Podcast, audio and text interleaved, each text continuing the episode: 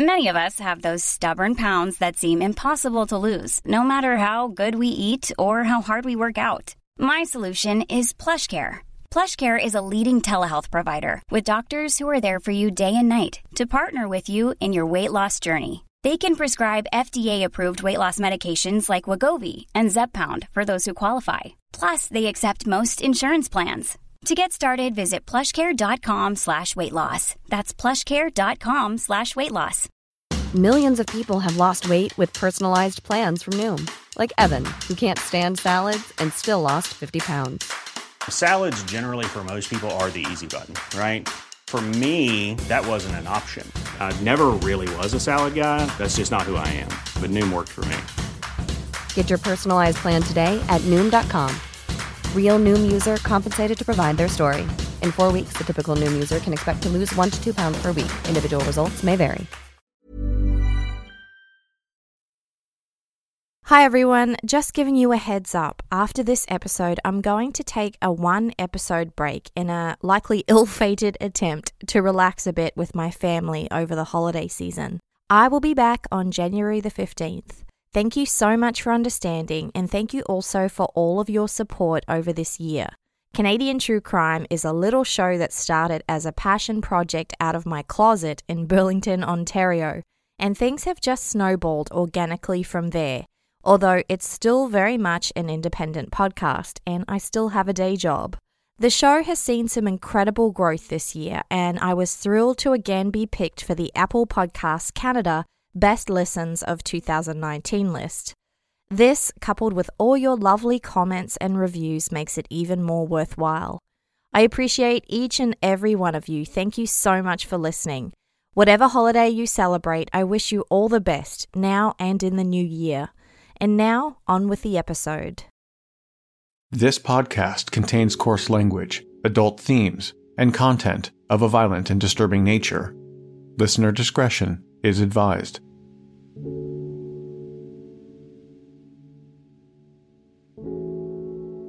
This story takes place in the northeastern part of British Columbia, close to the Alaska Highway. It was Sunday, September the 6th, 2015 and just before midnight, Fort St. John RCMP pulled over a white pickup truck in the nearby municipality of Taylor. It was a routine traffic stop, and they expected to move on from it relatively quickly. The pickup truck, which was a Dodge Dually with double wheels on each back axle, was approaching Taylor from the direction of a popular community recreation area on the northern edge of town. There was a hall, an ice centre, and a motocross track and speedway, and the area was used day and night. In the evenings, and especially on weekends, people would gather in the parking lot, drinking, and would often drive their all terrain vehicles around near the speedway. And that's what they were doing this particular night. The Dodge pickup had just come from that area and pulled slowly over to the side of the road an RCMP officer approached the driver's door to find a woman in the truck alone. Her name was Lisa Meal and she was 24 years old. She told them she wasn't the owner of the pickup. It actually belonged to a man she had met earlier that evening. She told the officer that she'd left him back near the community centre at midnight and had driven off with his truck. Strangely, Lisa was also wearing the man's overalls. This strange story got the attention of the officers. When they questioned Lisa further, she told them that the man had attempted to rape her. The next piece of information shocked them. She told them that she had killed him. She went to the RCMP car and was taken back up along the highway to show them the parking lot area behind the community centre where she said she and the man had been. The RCMP didn't really know what to do with Lisa until they investigated her strange story further. On the easement near the corner of the Alaska Highway and Cherry Avenue, close to the recreation area, the police found the mutilated body of the owner of the truck. His name was Kirk Morin and he was 51 years old. His injuries were so severe that although officers would make their assumptions, an autopsy would be needed to establish exactly how he'd been killed.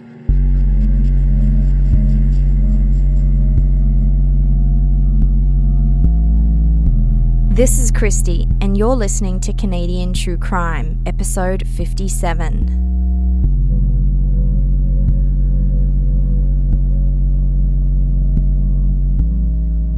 The arresting officer took Lisa Meal to the station as the entire intersection and recreation area was cordoned off for investigation. By the next morning, RCMP officers guarded the area as the Prince George Major Crime Unit came in to investigate. While the autopsy and toxicology reports were being prepared, the crime scene was processed and Lisa Meal was held and questioned. According to Lisa, for a couple of hours before Kirk's death, they'd been parked in his truck in the parking lot, drinking together. She explained that he showed her his belt where he carried a hunting knife, and she felt like he was going to harm her with it. So she took a machete out of her own backpack and stabbed him first. But police had doubts over portions of Lisa's story she first told them that Kirk had tried to rape her, and then came this hunting knife story, and some of it wasn't matching up with the information that they'd received from the scene of the crime. If this was a case of self defense, as Lisa described, they needed to understand the intricacies of what had happened before, during, and after the event. Blood had been found on the ground right by where Lisa said the pickup had been parked, and it appeared to have been partially cleaned up. The problem was, Kirk's body was found at the side of the highway, 350 metres away.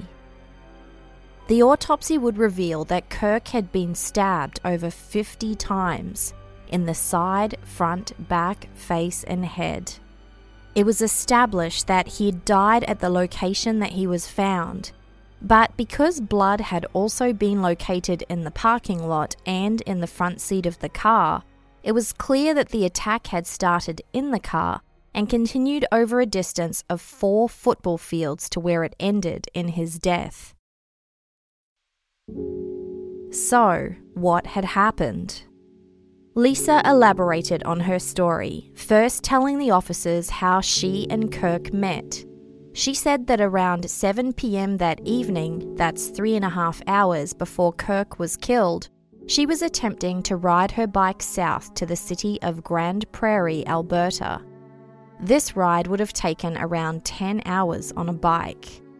As she rode through Taylor, a man in a truck pulled over and offered to give her a ride. It was Kirk Morin, and they were strangers to each other. Lisa was under the impression that he would just be taking her a fairly short distance to the top of South Taylor Hill, but she said Kirk, who had been drinking, insisted that they keep driving. Just past Taylor, en route to Grande Prairie, is the old Kiskatinaw Bridge, an iconic curved wooden bridge built in 1942 when the US Army required a way to cross the river. It was the first curved timber bridge built in Canada and has a 9 degree curve that engineers designed to accommodate a steep grade in the landscape. Even though the newer route of the nearby Alaska Highway became the preferred river crossing, people still like to take a detour to view and walk the old Kiskatinaw Bridge, check out the scenery, and walk down under the iconic bridge to the river. It was here that Lisa said Kirk drove and they parked. They chose to stay at least a couple of hours, drinking beers, and they realised they were both living in the city of Fort St. John, 18 kilometres to the north on the other side of Taylor. According to Lisa, she wanted to leave the bridge area, but Kirk didn't, which caused an argument. By this time, she said she realized he was quite drunk, and so she tried to talk him into having her drive the pickup truck back to Taylor, aborting her original plans to cycle on to Grande Prairie. Lisa said she bargained with Kirk that if he let her drive back to Taylor, she would have sex with him when they got there. She explained to police that this was only brought on by his level of inebriation and her nervousness at allowing him to drive in that condition. Kirk apparently agreed, and Lisa drove the pickup truck back to Taylor, first pulling over so Kirk could refuel from a tank of gas he had in the back of the truck. After that, they drove on to the parking lot of the recreation centre where they arrived just before 10 pm. What happened next is the continuation of Lisa's view of events. In the truck, the two continued to talk. At some point, Kirk leaned into the back where he said he kept condoms, and around this point is when he showed her the hunting knife on his belt. Lisa said she became frightened she told police that he drew the knife holding it close to her face, while he said some things about young women and taxidermy that scared her. She went on to say that she got a feeling that he'd harmed other women and was now about to harm her, so she took the machete from her backpack and stabbed him in his side. She said they both ended up outside the truck in a struggle. She said again that her intention was to kill him. The next day, while Kirk's body was being formally identified, police tried to gather information based on Lisa's account. Firstly, they needed to find evidence that Lisa was provoked. And secondly, they were faced with the issue that during questioning, she'd repeatedly stated to police that she had attacked Kirk with intention to kill, which posed a problem. Here's why. Under Canadian law, if Lisa was unlawfully attacked by Kirk without having provoked the assault, she may be justified in repelling that force by using force herself. It was also important to establish whether she'd felt an immediate risk of death. If the self defense is deemed to be warranted, there are stipulations on that too. It must be no more than necessary to fend off the attack, and it can't be with the intention to cause death or grievous bodily harm. So, Lisa stating that she intended to kill Kirk made this tricky. Also, even before establishing the facts leading up to the murder, it was difficult to prove self defense when the evidence suggested otherwise. It showed that a sustained attack had occurred over a long distance where Kirk had likely been running away from Lisa to escape his eventual fate of being stabbed approximately 50 times. The RCMP needed more information. Crime Stoppers reached out to the public in hopes that someone had seen the pair that night. There were a number of cars off roading in the area, and maybe there'd been people who saw them earlier on the evening on their trip from Taylor to the old Kiskatinaw Bridge and back. The RCMP appealed for anyone to come forward who saw the white Dodge pickup, especially in the vicinity of the community centre. And then they began hunting down CCTV and security camera footage.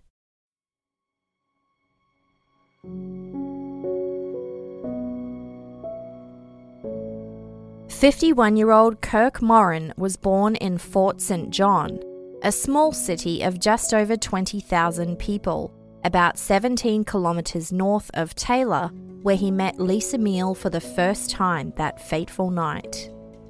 Kirk lived in the city with his family, his wife, and his four children.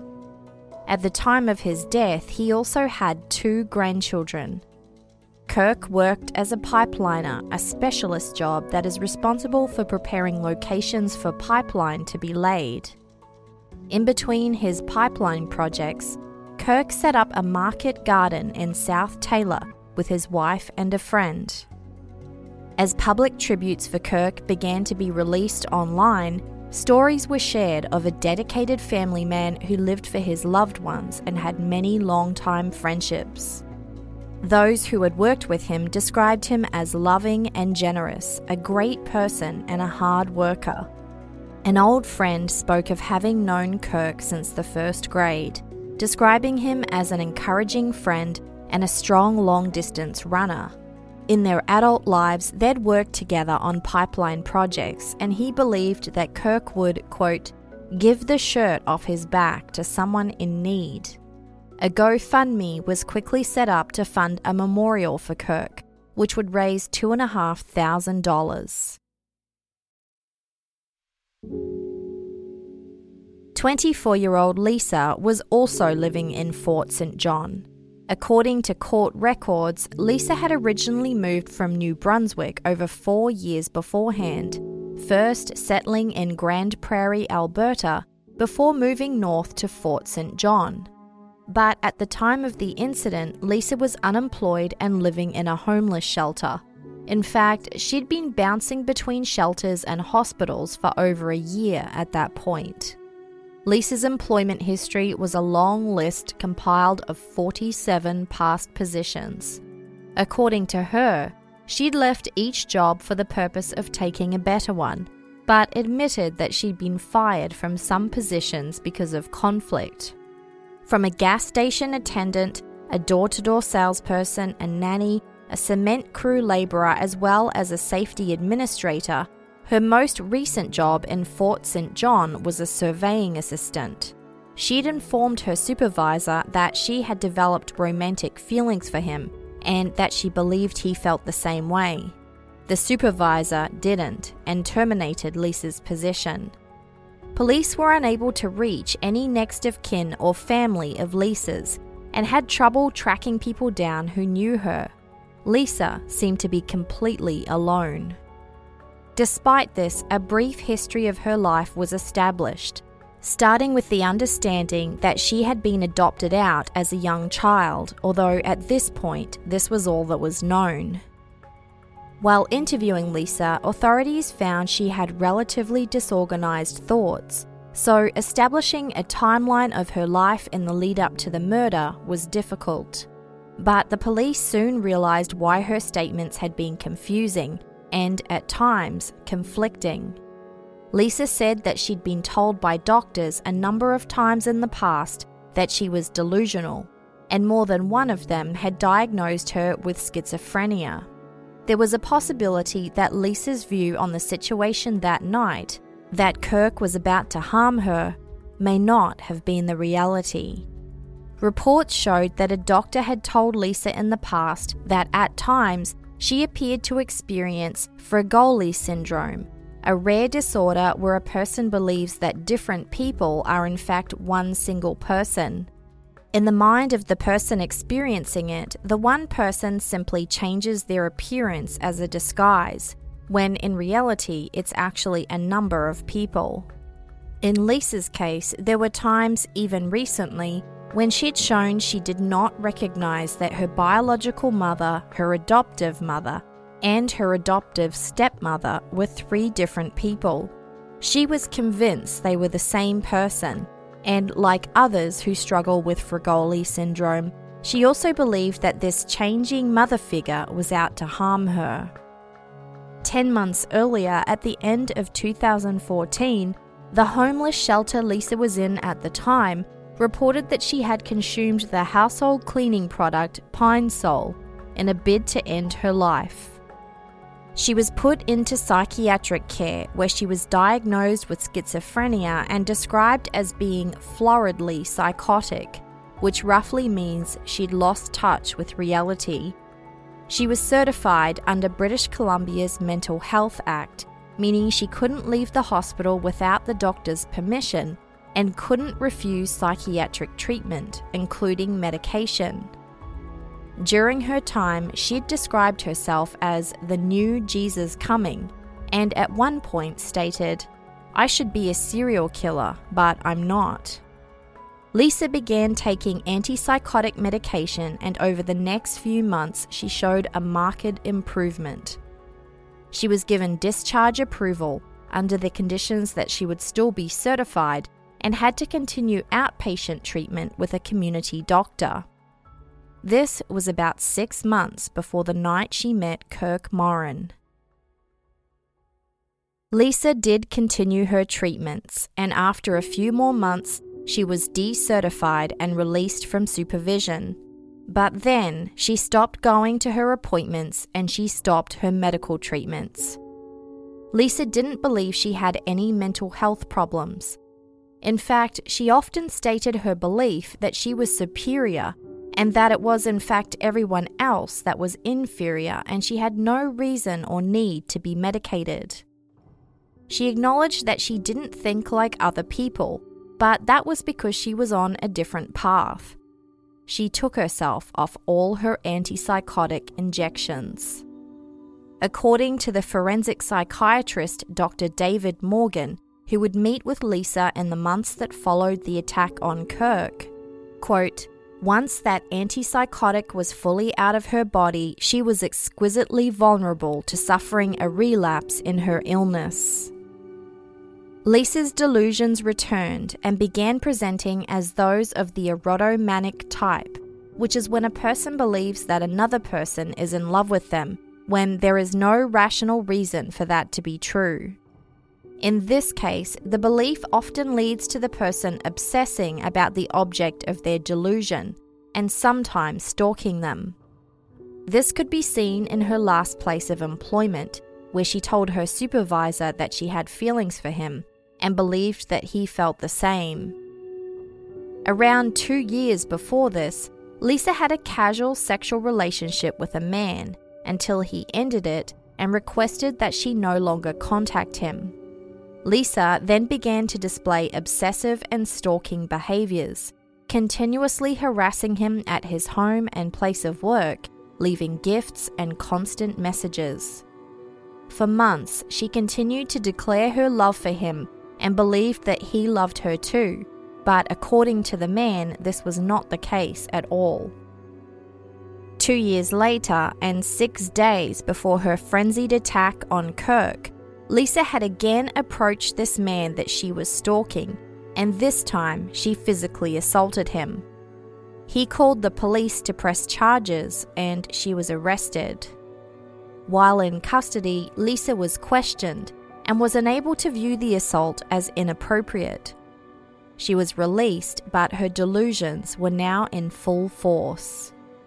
At the homeless shelter she was staying in in the days leading up to the attack on Kirk Morin, Lisa said that she'd started to fear for her life because she heard other residents talking about cannibalism, something which she found extremely distressing. Back in the police station, Lisa was still explaining her version of what had happened to the RCMP. She explained that when she was in the pickup truck with Kirk, she believed that when he showed her his knife on his belt and spoke of women and taxidermy, he held the knife to her throat. There was no evidence that this had actually occurred, but they had to assume that it did. Lisa told the RCMP that she had an overwhelming feeling that Kirk had harmed women on the Highway of Tears, and she was going to be next. Kirk had not mentioned the victims from the Highway of Tears. This was an assumption that Lisa had created. Meanwhile, the RCMP continued piecing together as much of the crime as possible. Assistance came from Fort St. John General Investigation Section, Prince George Major Crime Unit, and other local units. At this point, only Kirk's name had been released to the public because Lisa couldn't be named until charges had been laid. And at this point, they couldn't figure out what she should be charged with, or if she should be charged at all. The public was again asked to come forward with anything at all that might help the investigation.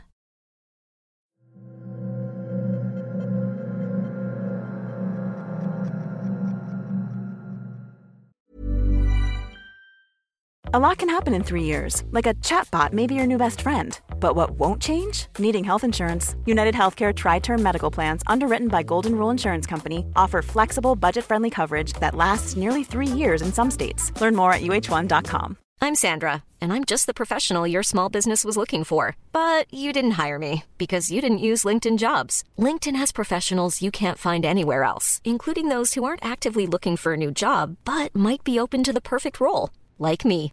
In a given month, over 70% of LinkedIn users don't visit other leading job sites. So if you're not looking on LinkedIn, you'll miss out on great candidates like Sandra. Start hiring professionals like a professional. Post your free job on linkedin.com/people slash people today. Every day in America, 60 million packages are delivered. But we don't always know what's inside. He bent down to pick the package up. That's when the device detonated. Danger is everywhere, and no one is safe in Austin, Texas, as law enforcement hunts a serial bomber for 19 days. From Sony Music Entertainment, Campside Media, and Pegalo Pictures, this is Witnessed 19 Days. Subscribe on Apple Podcast to binge all episodes or listen weekly wherever you get your podcasts.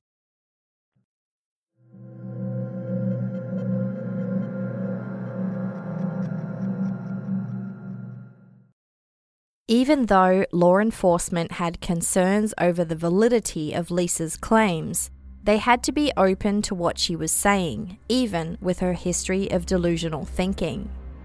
What posed a problem, however, was that the information Lisa had given did not match up with the character profile they'd been building of Kirk Morin.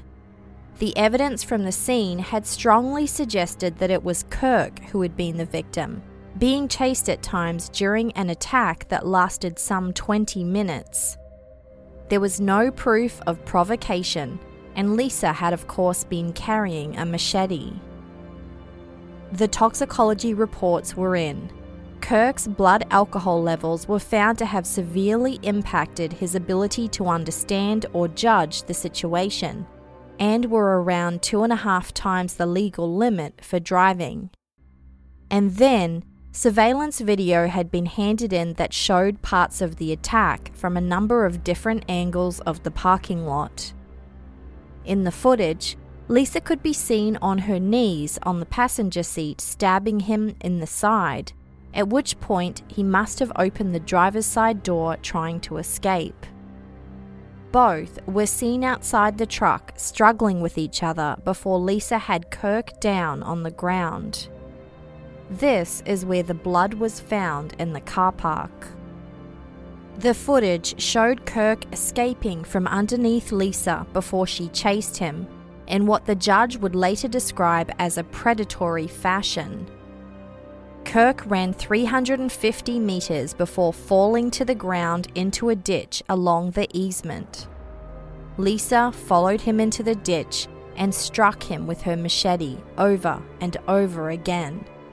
Over 50 times in total, with three of those strikes coming with such force from the back that they penetrated right through his chest wall. Lisa was then seen on camera returning to Kirk's body several times, checking his pulse, and at one point attempting to move the body before heading back to the parking lot, where she was captured attempting to wash the blood away. Lisa had originally told the officers who pulled her over that Kirk had attempted to rape her. She admitted that apart from him expecting the sex that she had bribed him with, he had not overtly tried to physically advance himself on her. The RCMP removed attempted rape from her account of the story. Lisa was charged with second degree murder and remanded in custody.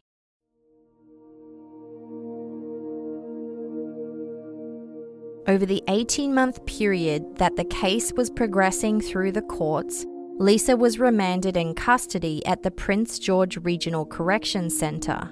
But she was admitted to the Forensic Psychiatric Hospital in Coquitlam twice. The facility, also known as FPH, is a 190 bed secure facility for people in the justice system who are being assessed or treated under British Columbia's Mental Health Act. This includes those who have either been found unfit to stand trial due to a mental disorder, or those who have either been found not criminally responsible for a crime or yet to be determined.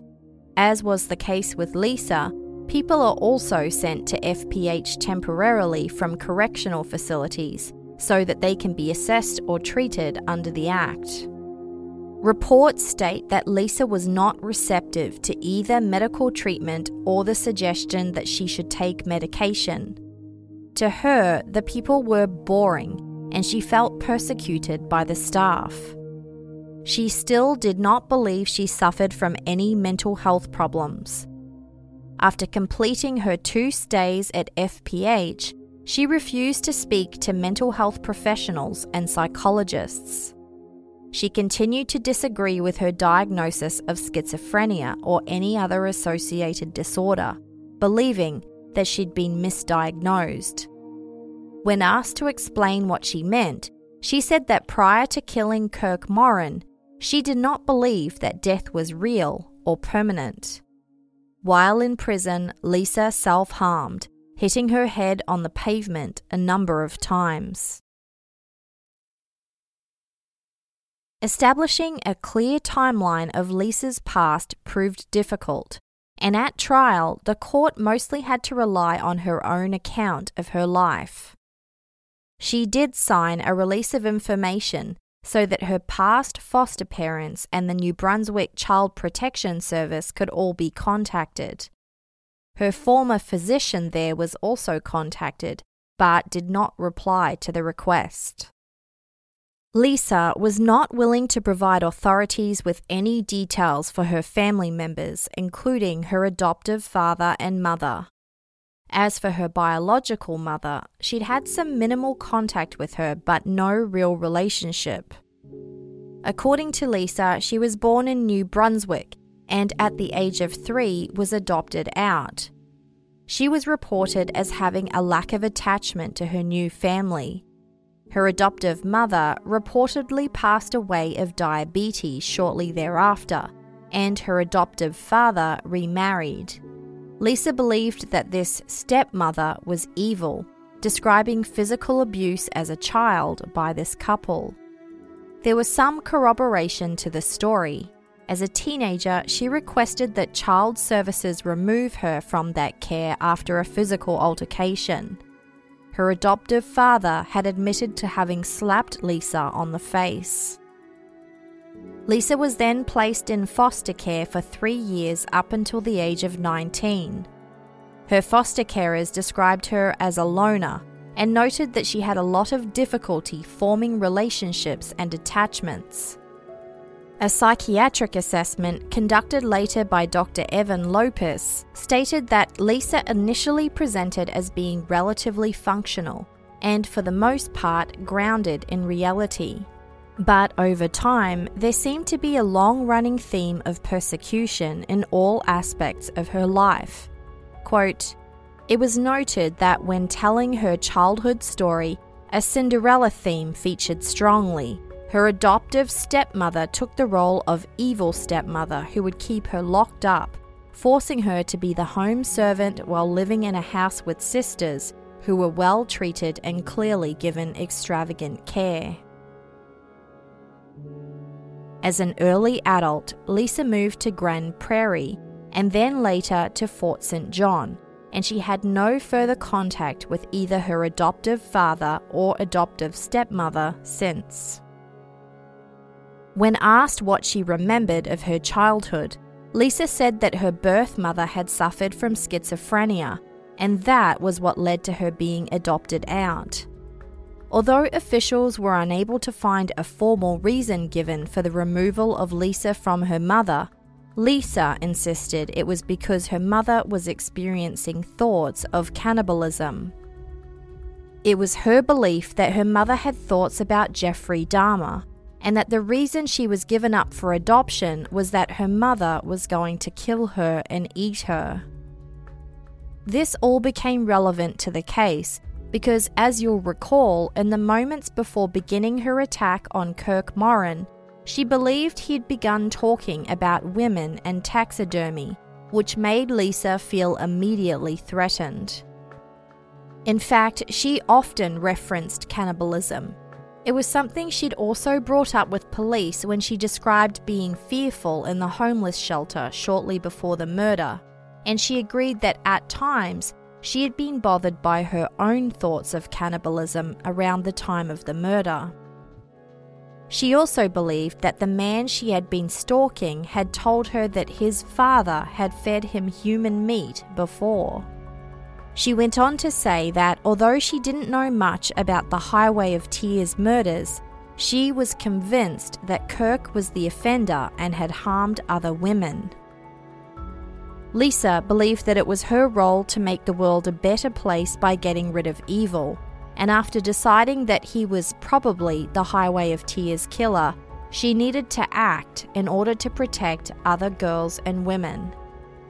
One of the letters she'd written to the former friend she had assaulted prior to Kirk Morin's murder said, quote, Another thing, yes, I am putting it in writing. If I get the chance to be bait for the fucks that murder innocent young girls and women, I am taking it. They will be torn to shreds by the time I am done with them, as real as it gets. Crown prosecutor Dione Pizzi presented Lisa as a calculated killer who had numerous opportunities to flee had she felt her life was in danger, including when she was driving the truck back to Taylor and when they stopped for Kirk to put gas in the truck. She also could have tried to leave while parked at the parking lot, but had not indicated that at any time she had attempted to do so. The Crown stated, the only person who needed to defend himself that night was Kirk Morin, and the only thing he had to defend himself with as he ran towards the Alaska Highway were his hands and arms. As to whether Lisa had intended to kill Kirk, the jury heard that she'd carried the machete in her backpack and had not fled the scene after stabbing him the first time. Instead, she proceeded to chase him over 350 metres, stabbing him over four dozen times. Lisa Meal's defense lawyer, Sigrid Thompson, called only one witness to the stand Dr. David Morgan, the forensic psychiatrist who had interviewed Lisa before the trial. Through questioning, he confirmed that Lisa had been clinically diagnosed with schizophrenia and that at the time of the murder, she had not been taking any antipsychotic medication. He testified that Lisa believed that people were out to intentionally harm her and that Kirk Morin was one of those people. He said that she was driven by fear and truly believed that she was under attack. He described Lisa's delusions as grandiose in reference to her previous description of herself as the new Jesus coming to earth. Things with this witness didn't quite go as planned for the defense, though. Upon questioning, Dr. Morgan went on to say that despite all of this, a defense of not being criminally responsible by way of mental illness was not applicable. It was his belief that Lisa Meal was fit for trial. He brought up the fact that she had checked Kirk's pulse and tried to move his body after his death. Quote, What this tells me is that this person knew that what they were doing was legally wrong. She tried to tamper with evidence. Dr. Morgan testified that he could not conclude that it was a mental disorder that drove the crime, and in his words, Ms. Meal's behaviour in terms of the nature of the wounds that is an attack of sustained, focused brutality. Ms. Meal herself said to me in her interview that she intended to kill him and that the wounds were there with that in mind. In closing arguments, Lisa's defense lawyer, Sigrid Thompson, spoke of the difficulties faced with the case, believing that it was clear that Lisa was driven by schizophrenia. Quote, Fear, anger, mental impulsivity, unpredictability, and disorganized thoughts. We submit that it is those factors, in consideration of Mr. Morin's confinement of Ms. Meal for a period of hours, and insistence on having sex with her whether she wanted to or not, that negate the intent for murder. She urged the jury to support a verdict of manslaughter instead of second degree murder. The Crown reminded the jury, quote, the only person in danger here was Mr. Morin. The jury deliberated for most of the day before reaching their verdict. almost 18 months after the murder of Kirk Morin, they rejected Lisa Meal's claims of self defense and that she was driven by her mental illness. Lisa Meal was found guilty of second degree murder. Under the criminal code, her minimum sentence would be 10 years, although it would be at the judge's discretion at sentencing if that would be increased. In preparation for sentencing, Justice Meiklem requested a pre sentence report, or PSR, be carried out by a probation officer. A PSR is an investigation into a convicted person's history and is used to establish whether there are any extenuating circumstances which could affect sentencing. The report stated that Lisa had accepted responsibility for the murder. Quote, she asserted that she believed at the time of the offence that Mr. Morin intended to harm her and that he was the Highway of Tears killer. She claimed that he was making her very uncomfortable and alleged that he was holding a knife while speaking to her, which she interpreted to be a threat. She stated that she now realizes he may not have been the Highway of Tears killer after all, and may not have been a danger to her. She noted that seeing the victim's children in court was very upsetting to her as she realized she had taken away their father. While she expresses remorse for her actions in killing the victim, her comments suggest that she continues to view her actions as self defense. For additional information to guide him in making his sentencing judgment, Justice Meiklem also requested a psychological assessment by psychologist Dr. Evan Lopez. During this assessment, Lisa revealed a little more about her past and her relationship history. She described that she'd never lived with a partner and explained that she was 19 when she first had sex.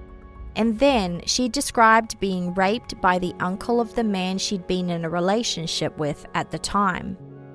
She described how she and her boyfriend had just broken up, but she had remained friends with his uncle and went over to his house. Quote, We were drinking and he threw me in bed and had his way with me. Lisa explained that she had not told her ex boyfriend about the assault by his uncle, and she also didn't report it to the police. Apart from saying that she didn't want to cause any problems, Lisa didn't know why she never reported it. In the five years after this happened, leading up to the murder of Kirk Morin, Lisa frequented the dating website Plenty of Fish. She described how the website introduced her to over 250 sexual partners, but she found out the hard way that people were only using her for casual sex not the long term partner and a family she said she was looking for. When reporting on Lisa's current state, Dr. Lopez reported that Lisa felt well within herself and was not at the time exhibiting any serious symptoms. There were, however, clear underlying mental health issues. When Lisa was asked if she ever heard voices or had visual hallucinations, she said, quote, I've never heard or seen anything that wasn't true. Dr. Lopez noted that her strange answer format left open the possibility of hallucinations, which by nature she would have believed to be true. He concluded by stating that given the available information, Lisa Meal would pose a present unmanageable danger in the community. Quote, she has shown to be operating very aggressively under either a psychotic state or, if not, then under a deliberate conscious hunt for a man, although the latter is not likely the case.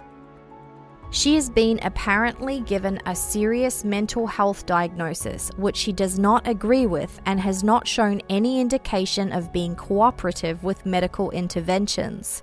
Before the murder, she showed an unbalanced state of mind where she had already become aggressive towards acquaintances. At this point, she is still presenting issues indicative of a mental health imbalance.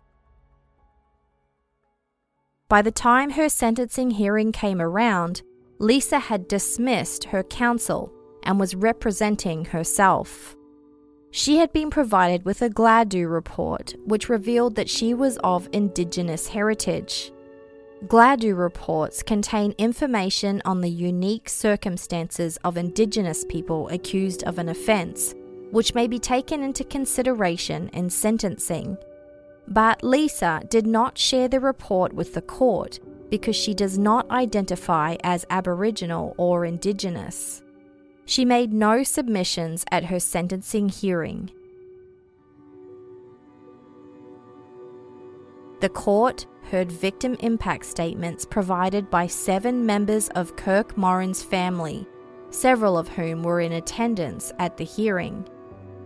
The statements themselves weren't made public, but according to court documents, the family members described their profound loss and grief. The court suggested that Lisa might wish to say something to the family in response. She declined. Dr. Lopez provided a summary and recommendations from his report. He said that despite not having a previous criminal record, Lisa presented as a young woman who was now showing concerning behaviours, which quickly escalated into murder. Quote, there is a high likelihood that she operates under a mental health disorder which, due to the lack of clearly exhibited and bizarre ideation, seems to be more difficult to realize. However, her issues carry a strong theme of victimization and persecution, with a likely ideation of payback. She indicated that she has no contact with her family and they apparently do not know that she is in jail. She does not know how to contact anyone However, the accuracy of the information that she provided has also been called into question at this point. Ms. Meal continues to show reluctance to cooperate with mental health care. Of note, she also seems to be operating in a manner that leads an observer to believe that she is not yet fully aware of the depth of her legal troubles. Dr. Lopez concluded that based on the available information and without the necessary interventions, Lisa is deemed to be a danger in the community that cannot be disregarded. He went on to say that she needs a long term period of inpatient psychiatric supervision, but if given the choice, she will likely continue to refuse psychiatric support. He said that there was a need for protective separation from society based on her mental health. While representing herself, Lisa became disruptive during the sentencing hearing. Here's a reenactment of one of those instances. Ms. Meal was convicted by a jury of the second degree murder of Mr. Kirk Morin, whom Miss Meal killed. He only told me his name was Curtis. Please be quiet while I'm reading, ma'am. Whom Ms. Meal killed on September 6th, 2015. Such greater number of years, not being more than 25 years as. And I also need everything else repeated because I didn't hear it again. I am sorry, you will have to be quiet, ma'am. I'm not a ma'am, but. If you do not let me read this, we're going to have to deal with it in another fashion without you here. Okay, I just. I need for everything that happened earlier to happen all over again so that I can be present. I do not understand what you are saying. Well, when you're a child, you don't always absorb every single detail or opportunity that is granted to you for for understanding purposes. You are saying you are a child? I'm saying that I have been a child and I am moving out of becoming a child. Ma'am, I asked you earlier to make any submissions that you wish to, and you said that it had all been said and you did not wish to make any submissions. Do you wish to make some? Yeah, but I'm not right always on my first time. Do you wish to make some submissions that you have not made yet? I have plenty of submissions I'd like to make, but it's going to take approximately the rest of my life. Okay, that does not make any sense. Is there something you want to say right now? I'm here to prolong lives. This entity here that I am is here to prolong lives, prevent bullshit. Okay, I. This has been a sentencing hearing, and you have chosen to represent yourself. You know that it is about eligibility for parole. It wasn't chosen for me, actually. It was designed by the creator. Okay, Alright, in any event, if you do not want to make submissions about the issue before the court right now, please just be silent while I read my decision. That's not possible. I speak everything that I believe in every way that I can. I speak. Okay, well, it is important that the record does record what I am saying, and it will be confusing if you are speaking over me, so. It's not confusing. What's confusing is how people think they feel. Excuse me, just a minute. Lisa Meal continued to interrupt the judge until he had her removed from the court. In making his sentencing decision, Justice Meiklem had to decide whether Lisa's mental health problems were a mitigating factor. He announced that he decided that they were not. Quote, her failure to recognize the role that her mental health played in this offense, or even acknowledge that she is unwell, makes her a very dangerous individual. He then spoke about the fact that for a mental illness to be considered as a mitigating factor in sentencing, Lisa would have to show a causal link between her illness and her criminal conduct, demonstrating that the illness is an underlying reason. He added that even when a link could be established, if the offender's mental illness makes them a continuing danger, then that illness doesn't make for a good reason to reduce the sentence. He then spoke to the evidence, saying that his perspective was that Kirk Morin was the more vulnerable person of the two throughout their interaction.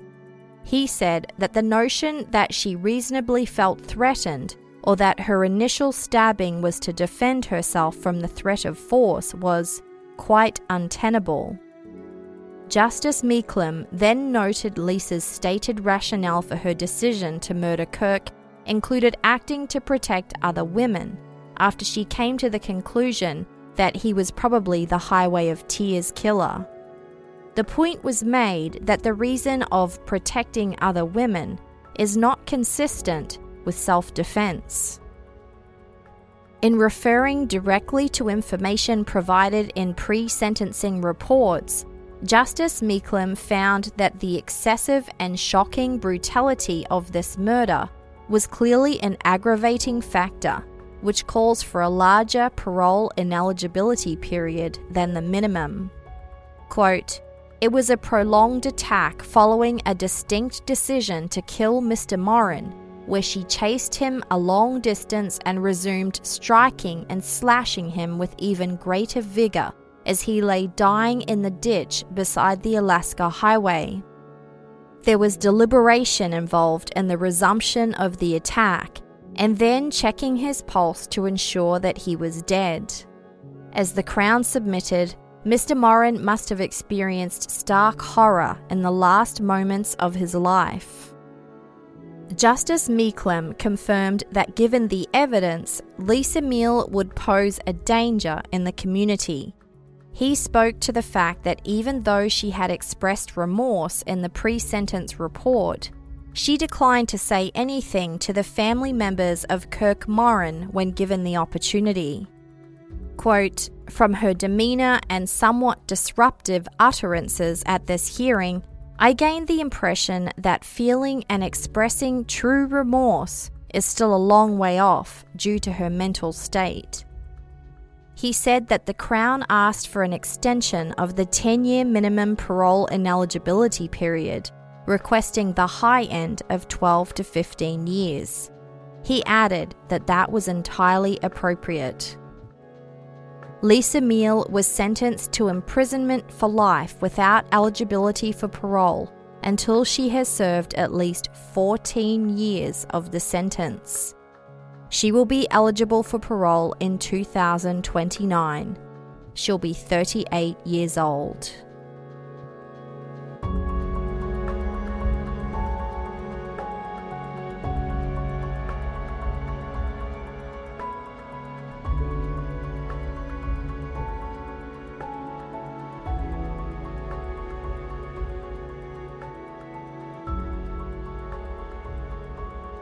Thanks for listening, and thanks to Anna Priestland for writing this episode. Thanks also to the two voices that you heard Lanie from the True Crime Fan Club podcast and Michael from Unresolved. Both are excellent podcasts that I've recommended before, so I hope you check them out. As I said, I'll be back on January the 15th. But if you want more Canadian true crime, I have one bonus episode waiting on my Patreon The Murder of Rachel Pernosky, and another currently in post production The Murder of Sina Parsi. It's just $2 a month, and you'll also receive all my episodes early and without any of the ads, as well as a monthly debrief where I give you behind the scenes info and my thoughts on each case I cover. To find out more, visit patreon.com slash Canadian True Crime. You can also find me on Twitter, Facebook, and Instagram. Again, just search for Canadian True Crime. My podcast recommendation is another CBC investigative podcast, and this one is from Saskatchewan. It's called The Pit, and the host is also another Aussie living in Canada. For those that have already listened, there's new episodes out this month. Here's a promo. In a gravel pit in rural Saskatchewan, 51 year old Sherry Fertuck vanishes without a trace. There was no articles of clothing, there was no blood or anything. But then. I, I made it up. It was all BS. I never. I didn't kill her. Well, I would love to see him convicted of murder and in prison till he dies. What happened to Sherry Fertuck? If the police were coming back to find a, a full skeleton, that's not what they would be finding. The Pit, a CBC investigative podcast. Subscribe wherever you get your podcasts. This episode of Canadian True Crime was researched and co written by Anna Priestland, and audio production was by Erik Krosby. We Talk of Dreams wrote the theme song, and the host of the Beyond Bizarre True Crime podcast voiced the disclaimer. I'll be back on January the 15th with another Canadian true crime story. See you then.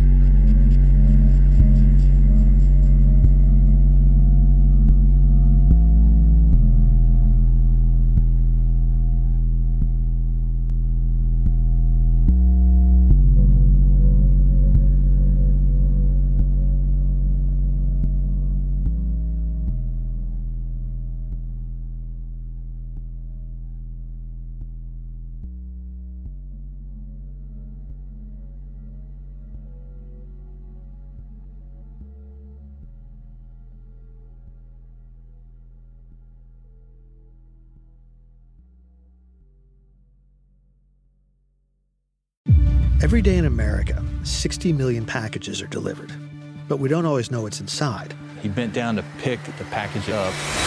That's when the device detonated.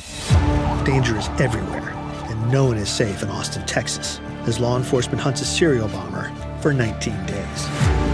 From Sony Music Entertainment, Campside Media, and Pegalo Pictures, this is Witnessed 19 Days. Subscribe on Apple Podcast to binge all episodes or listen weekly wherever you get your podcasts. When you drive a vehicle so reliable it's backed by a 10 year, 100,000 mile limited warranty, you stop thinking about what you can't do and start doing what you never thought possible. Visit your local Kia dealer today to see what you're capable of in a vehicle that inspires confidence around every corner. Kia, movement that inspires. Call 800 333 4KIA for details. Always drive safely. Limited inventory available. Warranties include 10 year 100,000 mile powertrain and 5 year 60,000 mile basic. Warranties are limited. See retailer for details.